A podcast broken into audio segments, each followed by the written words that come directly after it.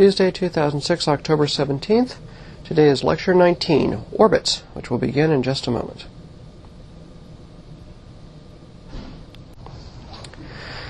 Yesterday we introduced the law of gravity. We talked about how it is a mutual force proportional to the product of the masses and inversely proportional to the square of the distance between the two objects.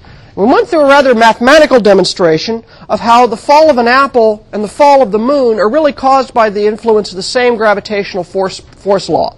Of course, the apple being a much smaller mass than the moon feels a different force and therefore accelerates in a slightly different way because the moon is not only bigger, but it's further away. And we showed how that the moon's orbit is not some sort of mysterious path. It is simply falling around the Earth.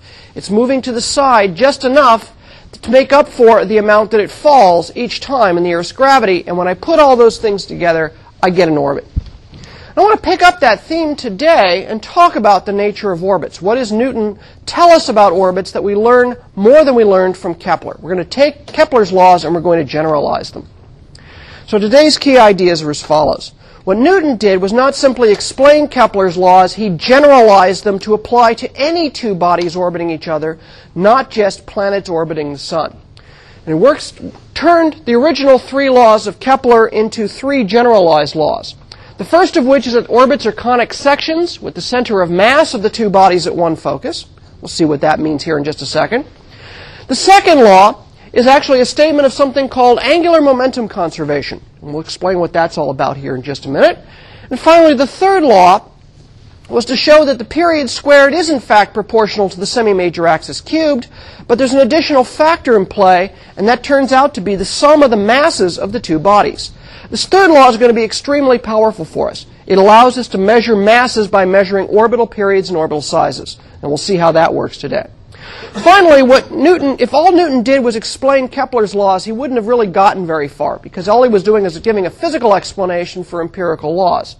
But what really made Newtonian gravity a powerful idea, and why it advanced so much so quickly, is because it had very strong predictive power. It not only explained old phenomena, it explained and predicted new phenomena that no one even imagined. And we're going to see two examples of that. A prediction of the return of Halley's Comet, which is important because comets were thought to be random events. To predict the return of a comet was unprecedented in history.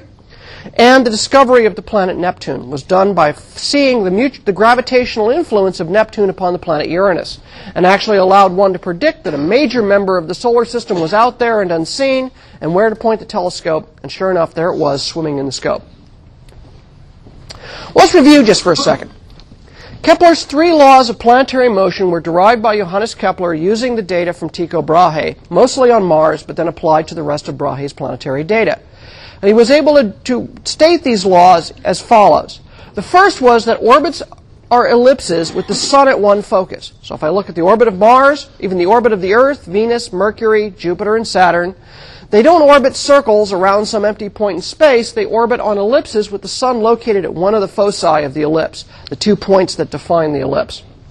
The second law was a statement about the speed of a planet. The line running from the sun to the planet sweeps out an equal area in equal times.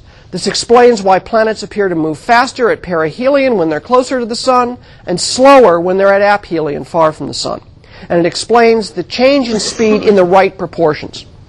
Sort of the sweeping out of a triangle, as we saw last time.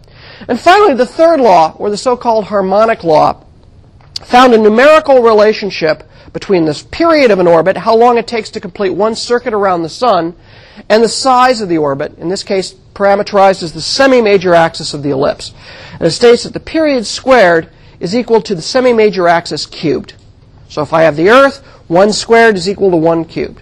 If I had a satellite sitting out at, well, where would I have to put it, 4 astronomical units, A of 4, 4 cubed is 64, square root of 64 is 8. That satellite will have an 8-year period, if I express the period in years and A in astronomical units. But this only worked for the planets going around the sun. It did not work for the moon going around the Earth, apparently.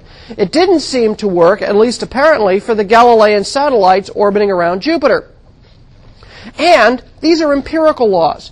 He simply found them by playing with different mathematical relationships until he got everything to agree with the data.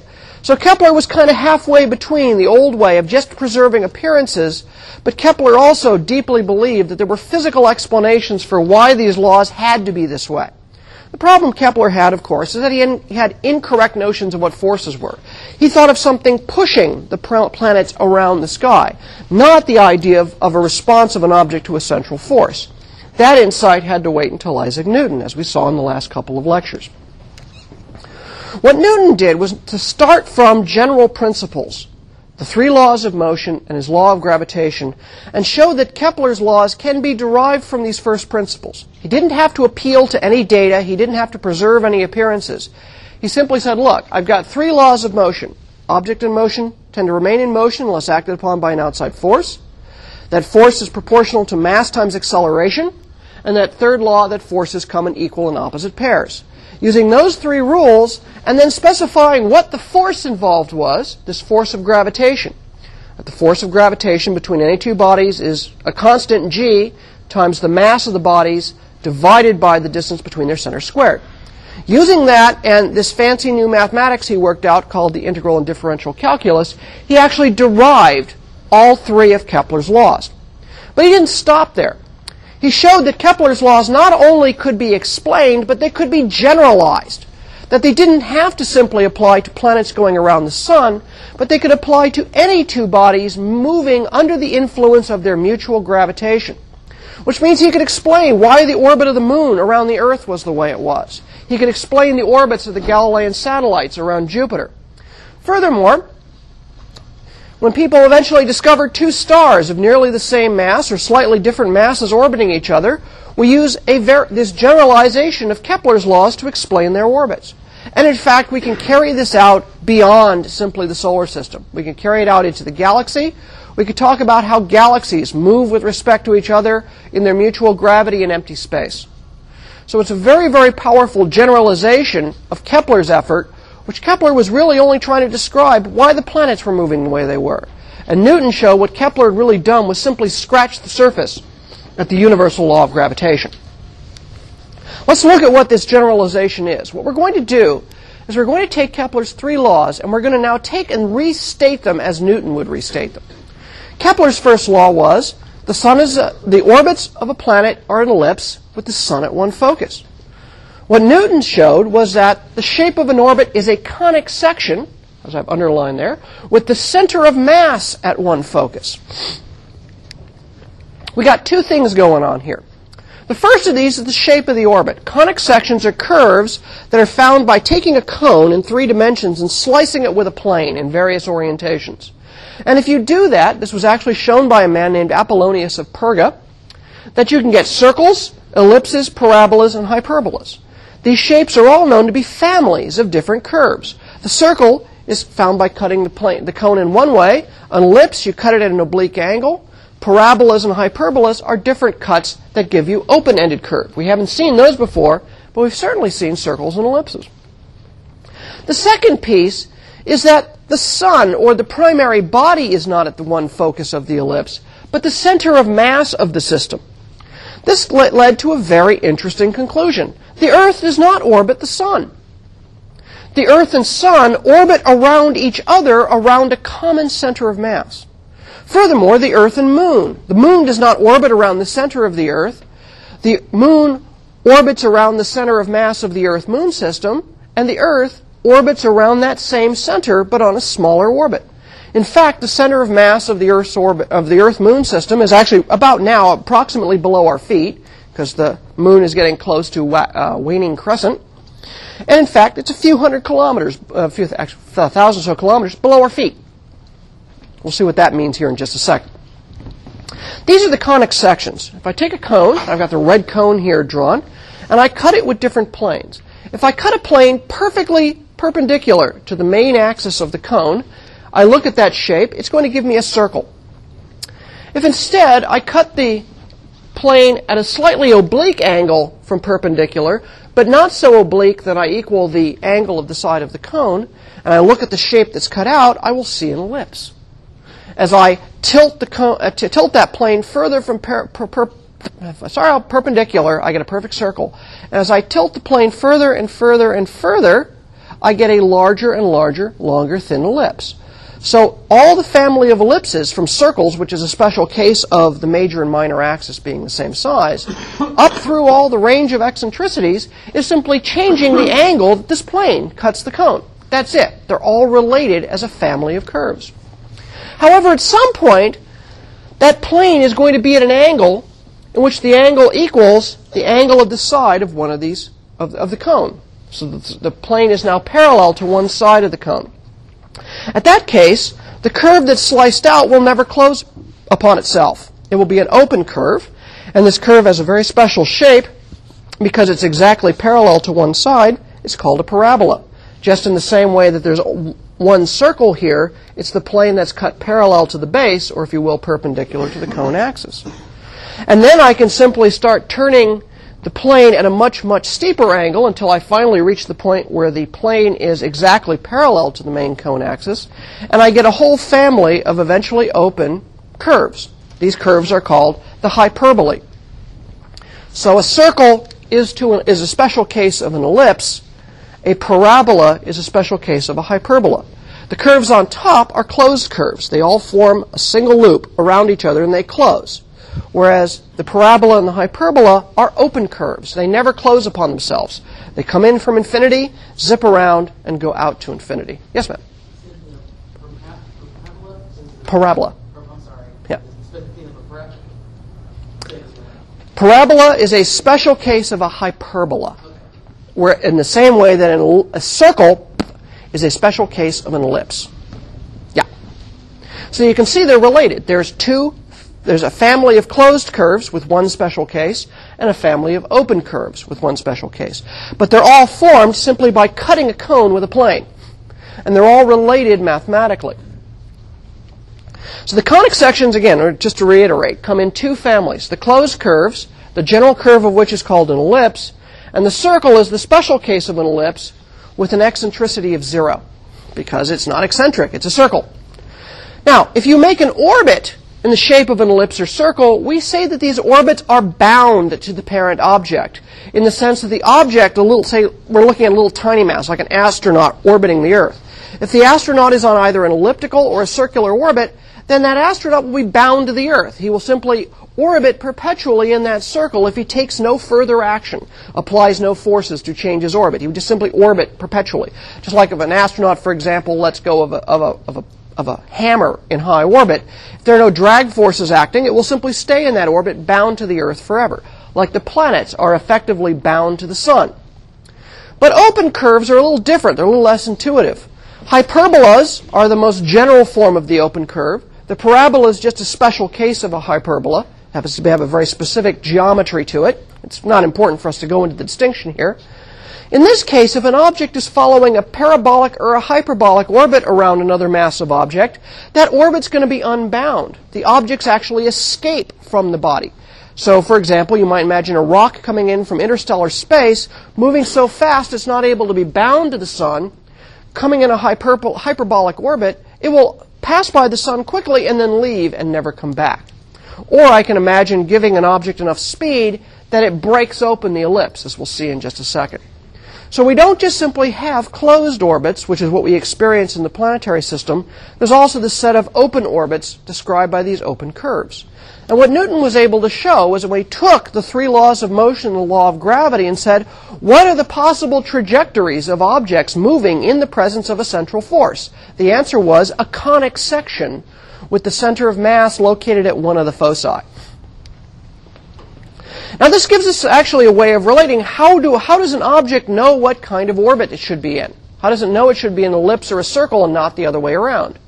And the answer turns out to be its orbital speed or its orbital velocity. For example, we can ask, if I wanted to put an object in orbit around the Earth at a given height or a given distance from the center of the Earth, how fast would it have to be going to be in an exactly circular orbit? Newton could answer that question. He said, well, it has to be what we call the circular speed. The circular speed is simply the square root of g, the gravitational constant. There's still bits of donut here on the screen from the other day. times the mass of the Earth divided by the radius of the orbit. And the orbit is measured from the center of the Earth. So if I have exactly this speed, I'll be in a circular orbit. If I have more or less than this speed, I can't be in a circular orbit at that distance around that mass, and I must be in an elliptical orbit. The curve must open up or close down a little bit. I'll show a picture here in just a second. So if the speed is slower than the circular speed, the orbit's going to be an ellipse that's smaller than the circle. The way to think about it is the circular speed is exactly the speed it needs, so as it moves sideways on its orbit, it's going to fall towards the Earth a bit. It exactly compensates for the amount of fall, and it always stays at exactly the same distance from the planet. A line drawn out, always staying the same distance from a central object, is a circle. But if it's moving too slow, that means it falls further than it moves to the one side. And so the object will move, but it will fall a little bit past where the circular path would be. And so it kind of plunges around the Earth. So it's not moving fast enough to stay on the circle. It's going to break inside the circle. And so I get an ellipse smaller than the circle. Similarly, if my speed is a little bit bigger than the circular speed, then I move to the side more than I have to fall back down to stay on the circle. So I miss the circle. I have a flatter trajectory at that point. And so I fall out and around, but I'm still closed because I'm not that much bigger than the circular speed. And so I end up with an ellipse that is larger than the circle. So I can adjust my orbit. If I drop into a circular orbit, if I slow down a little bit, I'll fall more towards the Earth, and therefore I'll get an ellipse that's smaller. But if I move a little faster, I get a little flatter trajectory because I got more motion to be deflected by gravity, and so I'll fall in a much bigger ellipse around there. Of course, I can keep speeding up, and the ellipse will start getting bigger and bigger and bigger. And eventually, however, I'll reach a speed where the ellipse suddenly breaks open. And when that ellipse breaks open, I've achieved escape velocity.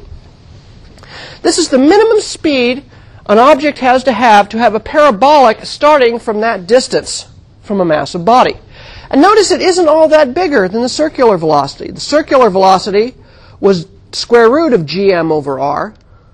Oops. The escape velocity is the square root of 2 gm over r. It's only the square root of 2 bigger, which is only about 41%. So if I go from circular speed and I get 45% greater speed, that will exceed the escape velocity, and I'll break off onto one of these open families of orbits. If I have exactly the escape speed, my orbit will be a parabola. If I exceed the escape speed, my orbit will be one of the family of hyperbolas. So that's how we know what a planet gets into what kind of orbit, based on its speed at a given distance. Now, to give you some idea of what these numbers are like, if I was to take an object like, a rock or something, and throw it towards the east at 7.9 kilometers per second, or 28,400 kilometers an hour, it would actually go into a circular orbit at the radius of the Earth. Of course, mountains and stuff would get in the way, but if the Earth was a perfectly smooth billiard ball, we could have one of those classic Bugs Bunny situations where something gets fired off to the side and comes around and smacks Daffy upside the head later on as it orbits around. That would be the circular speed. But if I increase the speed just a little bit, 40%, from 7.9 kilometers a second to 11.2 kilometers a second, and I throw it straight up, then it will actually break free from the Earth's gravity and go onto a parabolic trajectory. It'll still be probably stuck on the sun, but it will break free from the Earth's gravity. I have to be moving at 40,300 kilometers per hour to achieve escape speed from the surface of the Earth. So this is how we can compute this for any given combination of mass and radius. I can always tell you what is the speed you have to be in a circular orbit at that distance from the massive parent body. This m refers to the mass of the object you're orbiting. And then I can ask, well, how fast would I have to go to break free of the gravity of that object? And it's simply 2 gm over r square root. So here again, let's put these in pictures. If you're moving at exactly the circular speed for your distance from a massive object, and I've made the little orange object here just visible, you will orbit on a circular orbit. If I make that speed a little bit slower, it has a more curved trajectory. It falls more towards the Earth. It follows Kepler's second law, or at least the generalization of it, and so it looks like it's falling towards the Earth, but then it falls around and misses the Earth and comes back up to the orbit position. If I'm moving just a little faster at that position, remember my starting point here is the mass, and this is my radius r, this point here.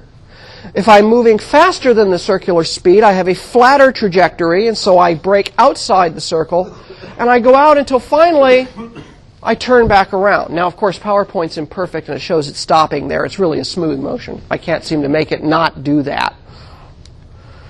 If I have exactly the escape speed, I only make one pass. I'm on the parabolic orbit, and if I now exceed the escape speed, I get on an even flatter trajectory. Notice how as I go from a circle to the green curve, faster than a circle into an ellipse, to the white curve, the escape orbit, to the yellow curve, a randomly chosen hyperbola, as I go faster and faster, notice how the trajectory at this point gets flatter and flatter and flatter. And eventually, a very fast hyperbola would have an almost perfectly flat trajectory if it had infinite speed. Of course, you can't have infinite speed, but that gives you the illustration of how these things work. So the family of closed orbits is the ellipse, with the circle as the exact special case of one very particular velocity. It's bounded on above. The largest ellipse will be just slower than the escape speed, and the smallest ellipses will be growing down from just under the circular speed. And then above the escape speed, you have essentially an infinite family of orbits called the hyperbole, and exactly at the escape speed, you have the parabola.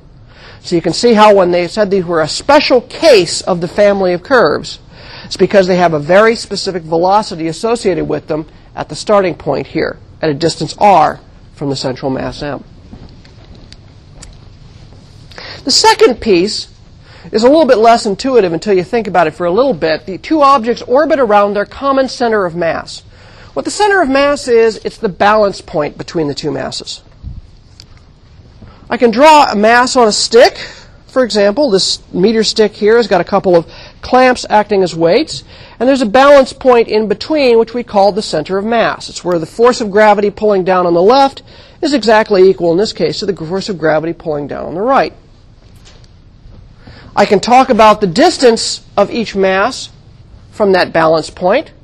The semi-major axis is the sum of these two in the orbit, A1 plus A2, where A1 is the distance of the big mass from the fulcrum, and A2 is the distance of the small mass from the fulcrum.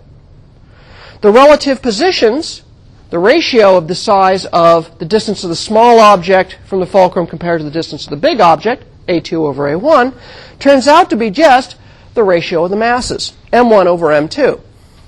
To illustrate this, I've got a couple of masses here. I've got a big warthog and a small warthog.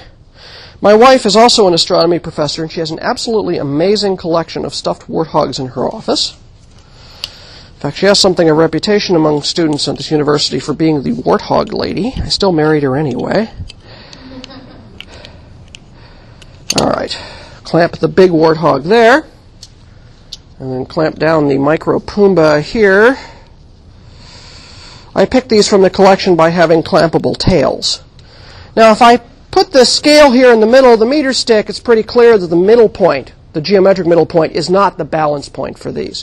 Where's the balance point going to be? Well, pretty clearly it's going to be closer to the big one than to the small one. And it should be in the ratio of their masses, but I don't know the ratio of their masses, so we're just going to grab hold here. And that tells me I'm going to point just a little bit too close to this guy, because this one's now a little bit far away, because that one's still got an influence. That's too close, totally crazy, got to go the other way. Ah, now I'm too far, we're zeroing in. And it's pretty close to there. Now, I did not dial this in before class. So, I can now tell you what the approximate ratio of the sizes of these two characters are relative to each other.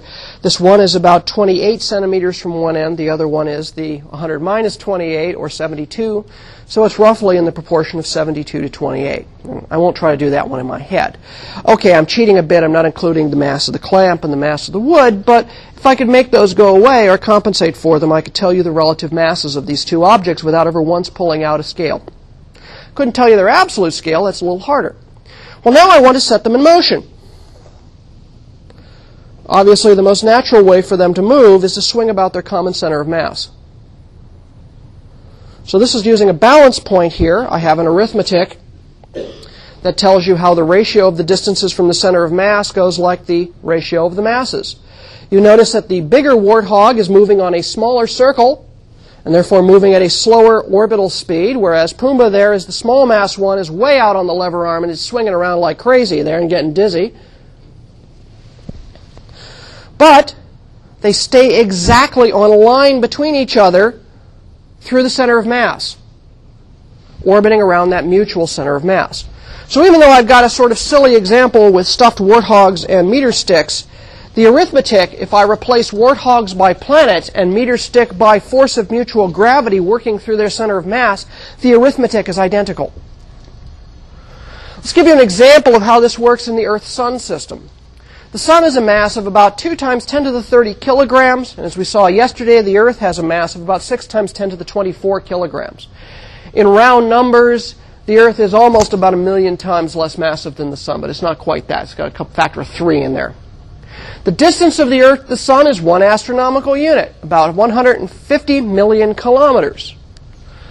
The ratio of the distance of the Sun from the common Earth-Sun center of mass to the ratio of the distance of the Earth from the common Earth-Sun center of mass is the ratio of the mass of the Earth to the mass of the Sun, or about 3 times 10 to the minus 6.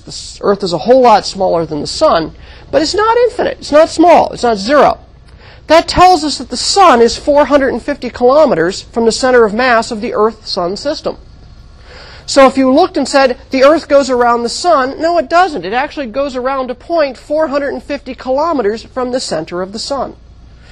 And that's only talking about the Earth-Sun system. Now, that turns out 450 kilometers is deep in the interior of the Sun, because the Sun's radius is 700,000 kilometers.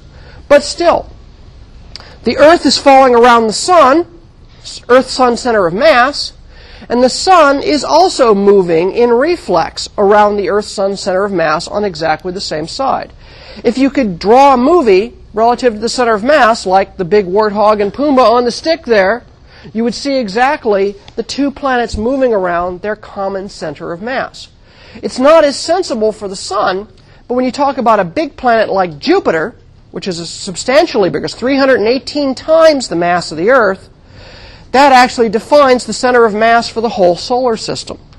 And so when you add all the planets together, they're moving around the common center of mass of the whole multi-planet plus Sun system of the entire solar system. And that center of mass happens to be dominated by the Sun and Jupiter, because they contain about 99.5% of all the mass in the solar system. They're the two 800-pound gorillas. Here's a little movie to demonstrate this. This is a calculational movie of a pair of stars, a binary star, which have a mass ratio of 3.6, and they're on circular orbits. The green point is the center of mass. And notice the center of mass doesn't move. That's the stationary point. That's the fixed point of motion, is the center of mass. You can see how the big star is moving around very slowly. The little star is zipping around there. The ratio of the orbit sizes is 3.6 to 1 in ratio of their masses. But they stay on a line. A line drawn between their centers always passes through the center of mass. And they follow very closely Kepler's laws. Very nice. It's a very simple simplification. I don't have to limit myself to talking about the Sun. I could talk about any pairs of objects, an astronaut orbiting the Earth, the moons of Jupiter orbiting Jupiter, or two stars orbiting each other. Now, what about the second law? The second law is the one that stated, according to Kepler, that a line going from the Sun to the planet sweeps out equal areas in equal times. That means the planet moves fastest when it's closest to the Sun at perihelion and slowest when it's out at aphelion. But that was a geometric statement. What does that mean physically? Why does it do that? Why does it sweep out equal areas in equal times? Why not equal distances in equal times along the arc? Why is it equal areas? Well, the answer turns out to be, according to Newton, that orbits conserve something called angular momentum. Angular momentum is often called L. It's equal to the product of the mass times the velocity times the radius of the size of the orbit. So you can imagine an object in an orbit, and it's in a circular orbit, and it's swinging around with a certain orbital speed, the circular speed. It's got a certain mass. It has a certain momentum. Momentum is basically mass times velocity. How much stuff is moving how fast? Angular momentum says how much stuff is moving how fast at what distance from the center of the motion. So m is the mass, v is the velocity, and r is from distance from the center of mass. At a constant mass, the mass of the Earth does not change appreciably. If I increase the distance it is from the central center of mass, this L has got to be a constant number. M's not changing. So if R gets bigger, V's got to get smaller to compensate. So as the object gets further from the center of mass, it has to slow down. Similarly, if R gets small, it gets close to the center of mass. This becomes a small number, but L, the product M times V times R, has got to be constant. So since M isn't changing, the velocity V has got to get bigger to compensate in order to keep L a constant. Now, we've all seen this effect if you've watched figure skaters. Figure skater starts out, she's got her hands outstretched and goes into one of those really amazingly graceful spins. And then she draws her arms in and goes faster. What she's exploiting is conservation of angular momentum.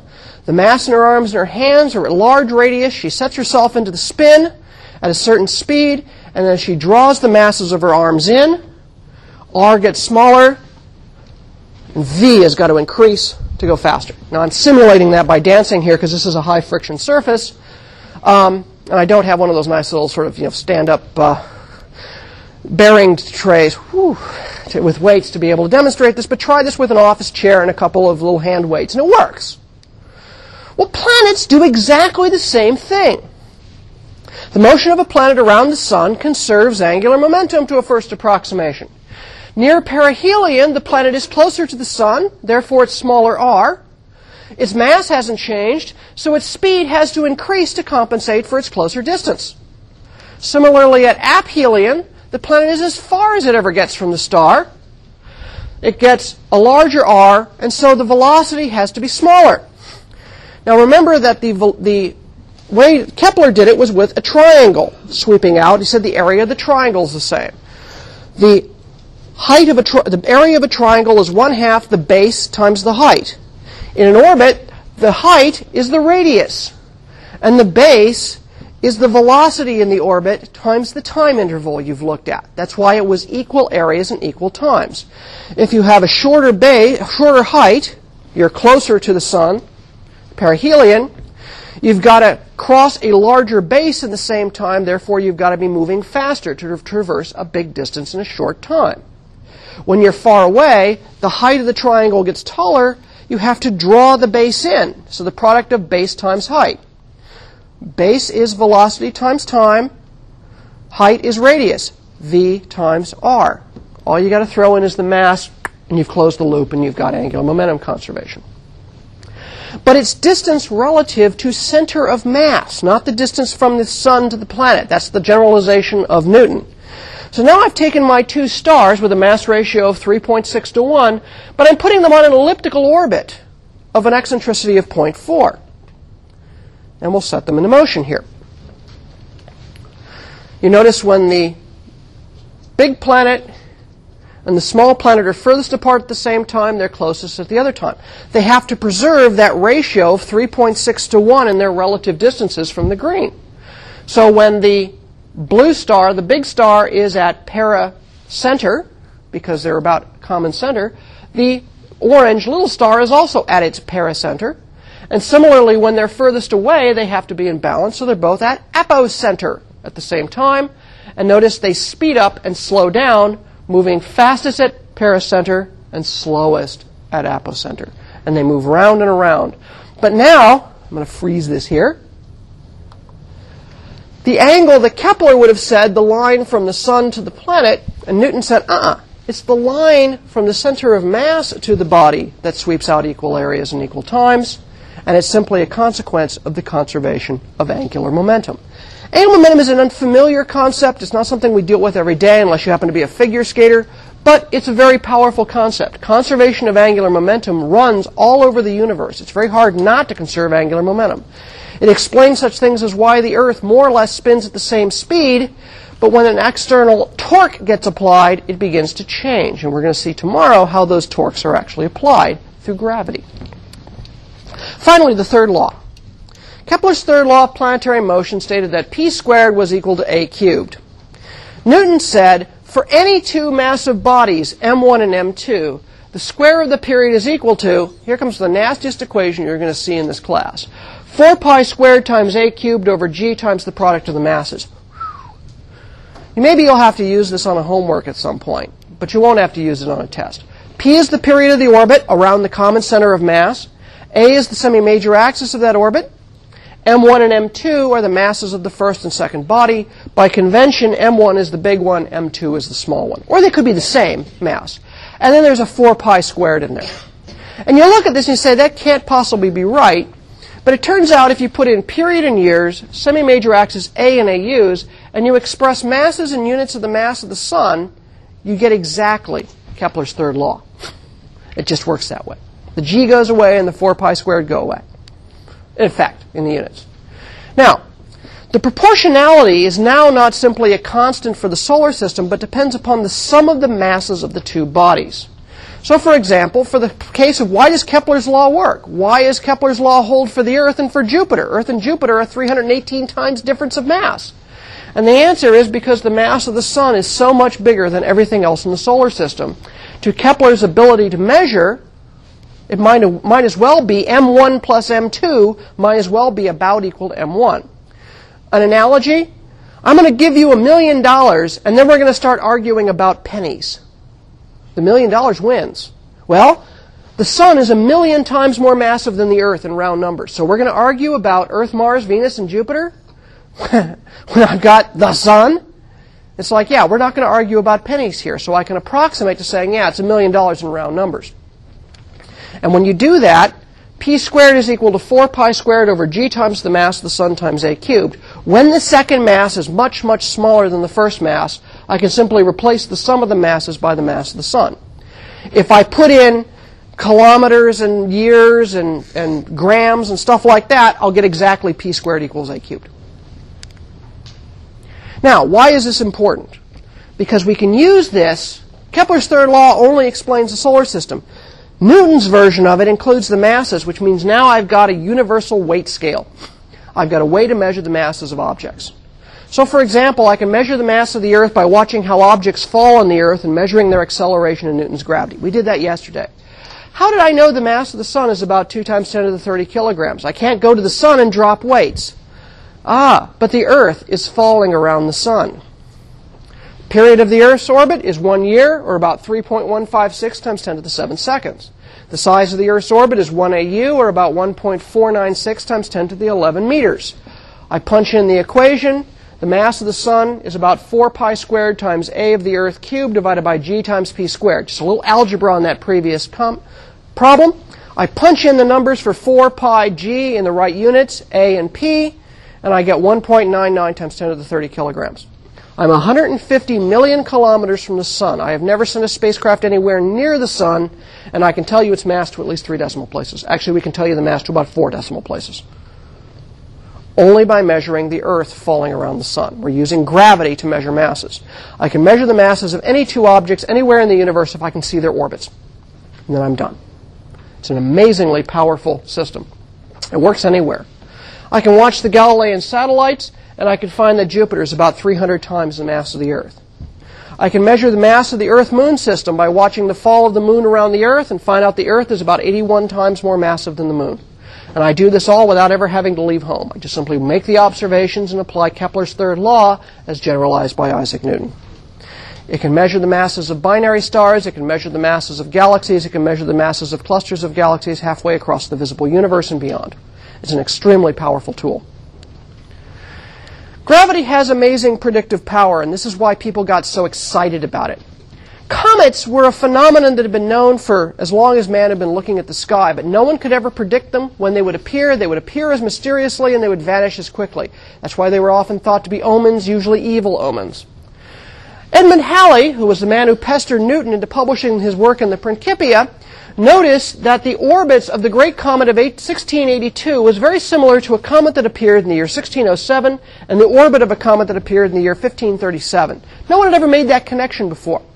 So he applied Newton's brand new laws of gravity and said, you know, that comet's going to come back in the year 1758. Halley was going to be dead by then.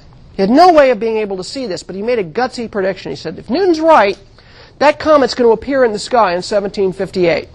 It was recovered in the Christmas night sky of the year 1758. It was an electrifying event because it was the first time that anyone had ever predicted the return of a comet and had done so with precision.